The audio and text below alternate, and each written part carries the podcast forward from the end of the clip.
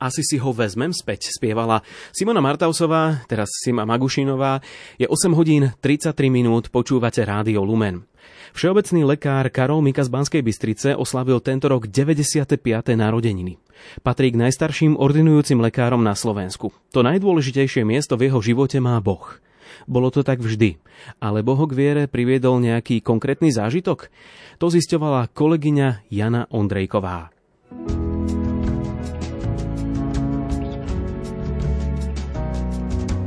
Boh v mojom živote.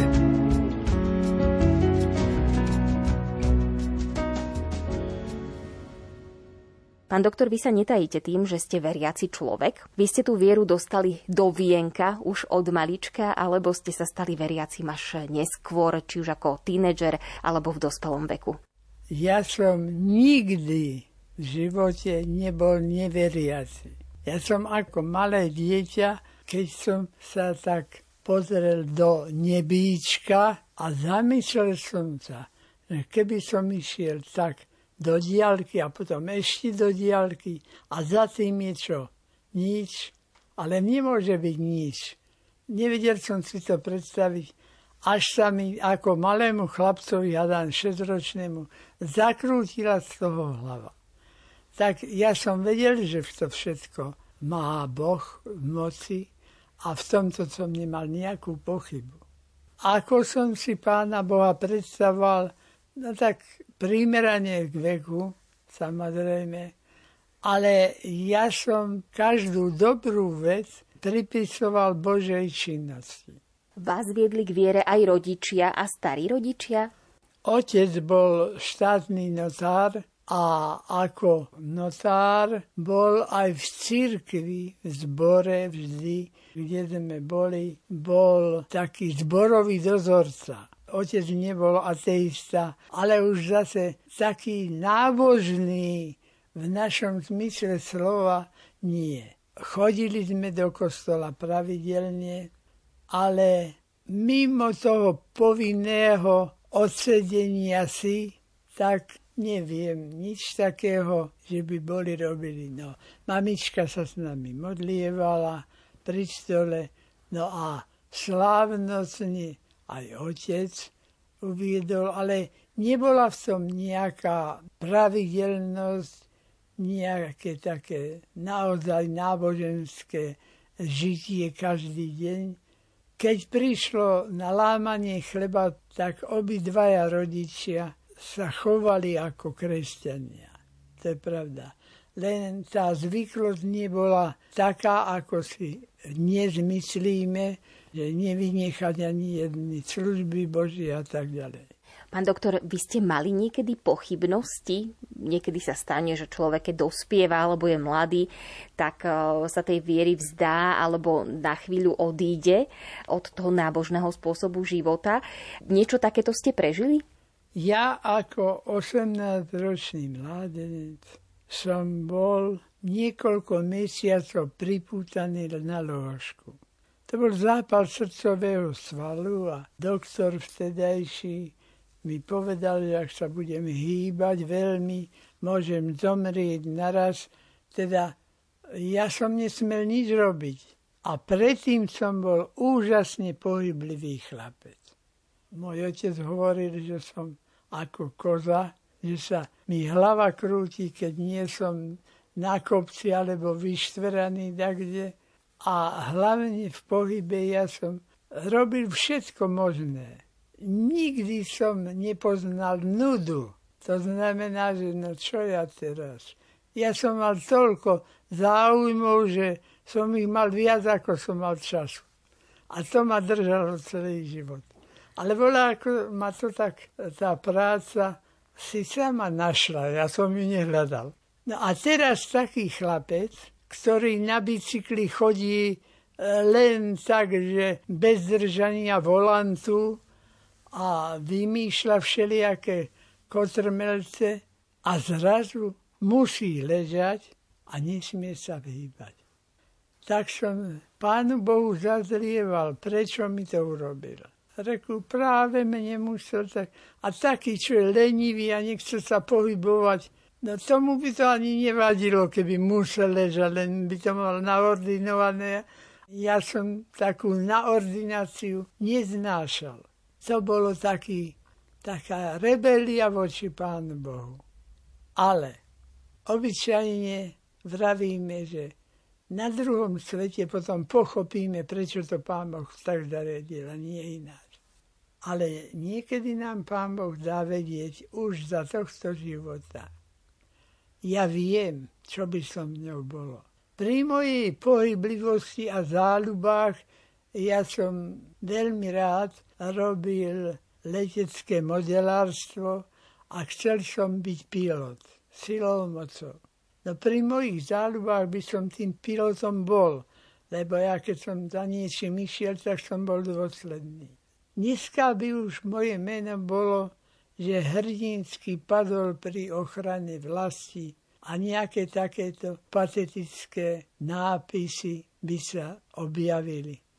Lebo ja by som nebol ten najpasívnejší člen tej armády, ale bol by som robil to, ako najlepšie sa dá.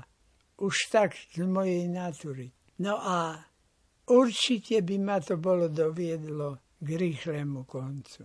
Čiže neboli by moje deti, nebol by som sa mohol oženiť, keby som padol taký mladý a vedel som, že Pán Boh mi niečo chcel darovať.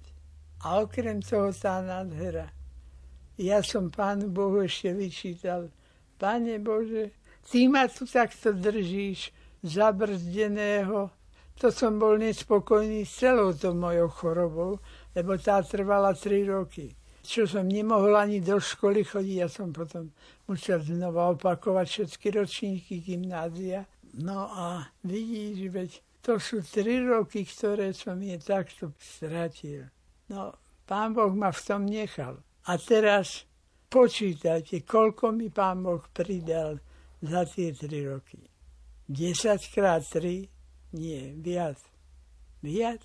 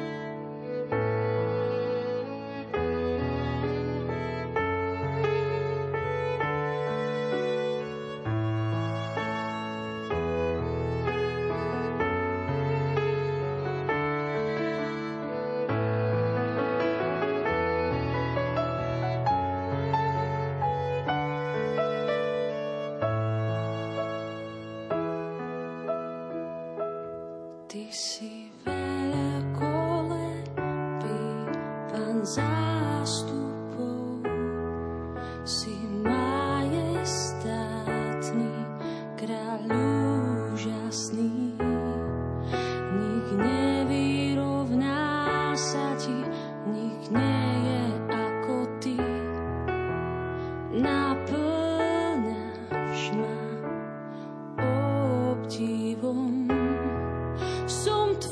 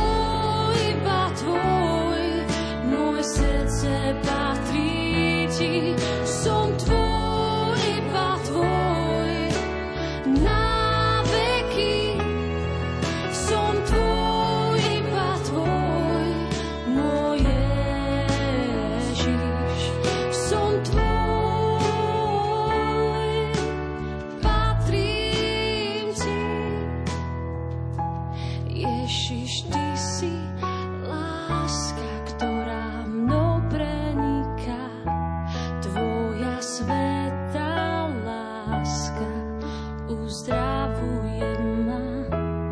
Túžim prebývať v tvojom objatí, milovať ťa stále viac. Som tvoj, iba tvoj, moje srdce patrí ti. Som tvoj, iba tvoj, na veky. Som tvoj, iba tvoj, môj Ježiš. Som tvoj, patrím ti. Som tvoj, iba tvoj, moje srdce patrí ti. Som tvoj, iba tvoj, na veky. Som tvoj, iba tvoj, môj Ježiš. Som tvoj, patrím ti. Som tvoj, patrím ti. Som tvoj, patrím ti. Som tvoj, patrím ti. Som tvoj, patrím ti. Som tvoj,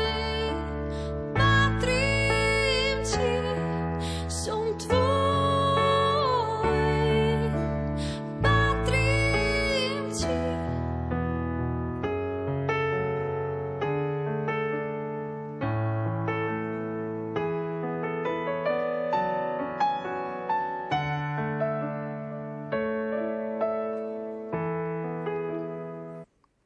Všeobecný lekár Karol Mika mal osemnásť rokov, keď dostal zápal srdcového svalu a hrozila mu smrť. Tri roky musel zostať doma a ležať. Vtedy ho táto situácia frustrovala a Bohu vyčítal, že nemôže byť taký aktívny ako predtým.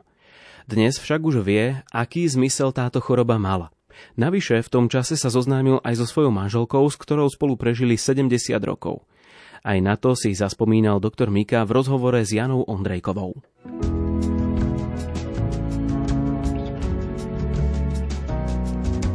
Boh v mojom živote.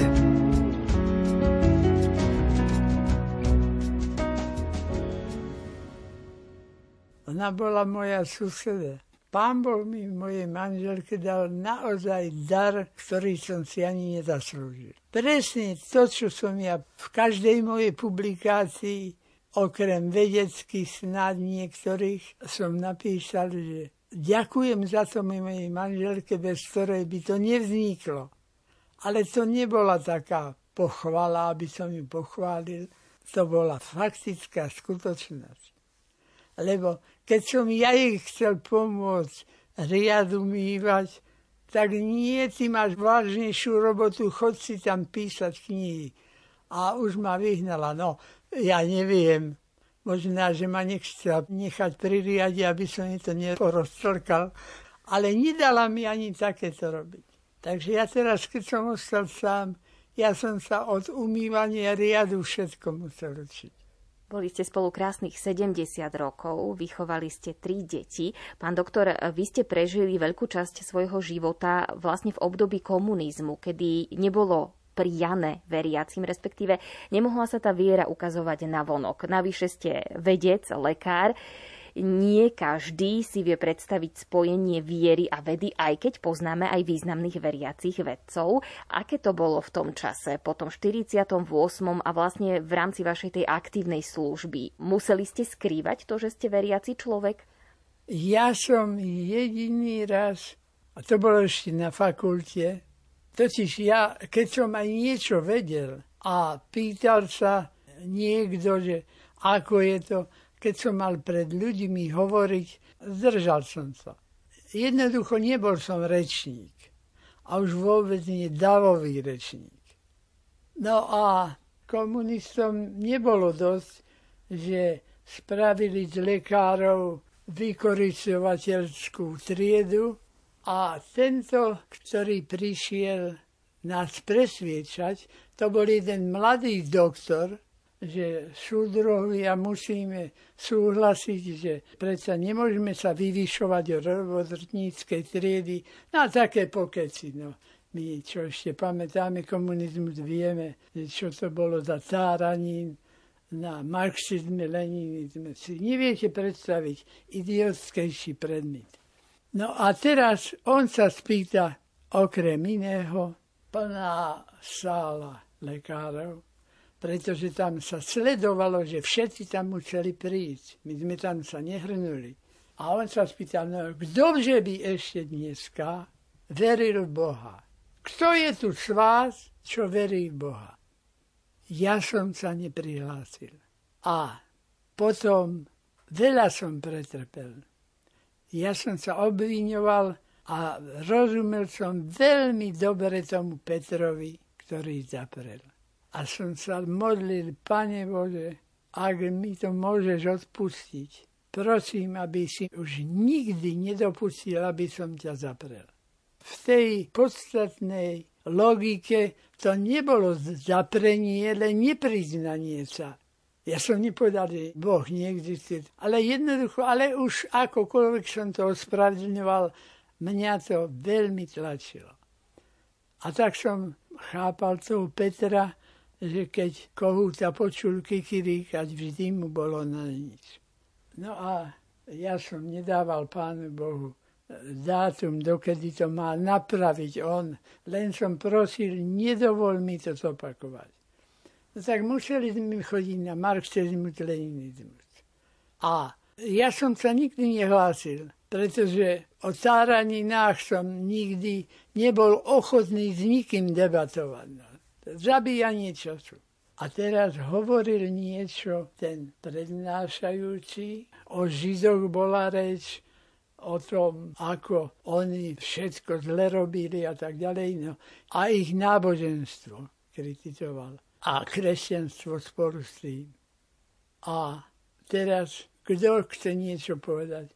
A ja som zdvihol ruku. Sám seba som nepoznal. On otvoril ústa, Mika sa prihlásil.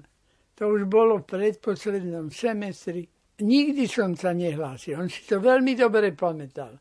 A vždy som dostal z marxizmu dvojku už len kvôli tomu, že som sa nikdy neprihlásil.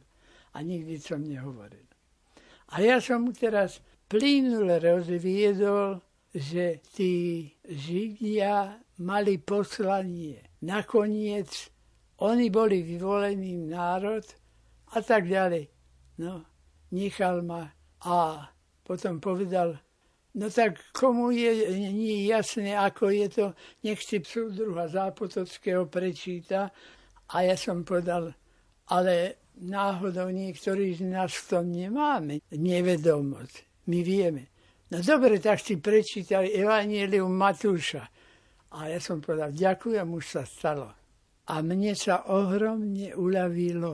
A od tých čias som nikdy, vďaka Pánu Bohu, nezaprel, ani nemám prečo zapierať. A naozaj viem, v koho som uveril. Že Ježiš Kristus je Syn Boží. A na tom sa nedá nič vylepšiť. Je to fakt, ktorý ostáva. Dožili ste sa požehnaného veku deväťdesiatpäť rokov. Vnímate to ako dar od Boha? Ja vnímam ako dar od Pána Boha aj to, že tu s vami sedím a môžem sa s vami rozprávať. Neveriem to ako nejakú záťaž, ale milosť, že to môžem robiť. A že môžem ešte pracovať, to je privilégium. Ja som si to nezaslúžil. Ale na môj zdravotný stav, čo som ja mal ako osemnásťročný, je to zázrak.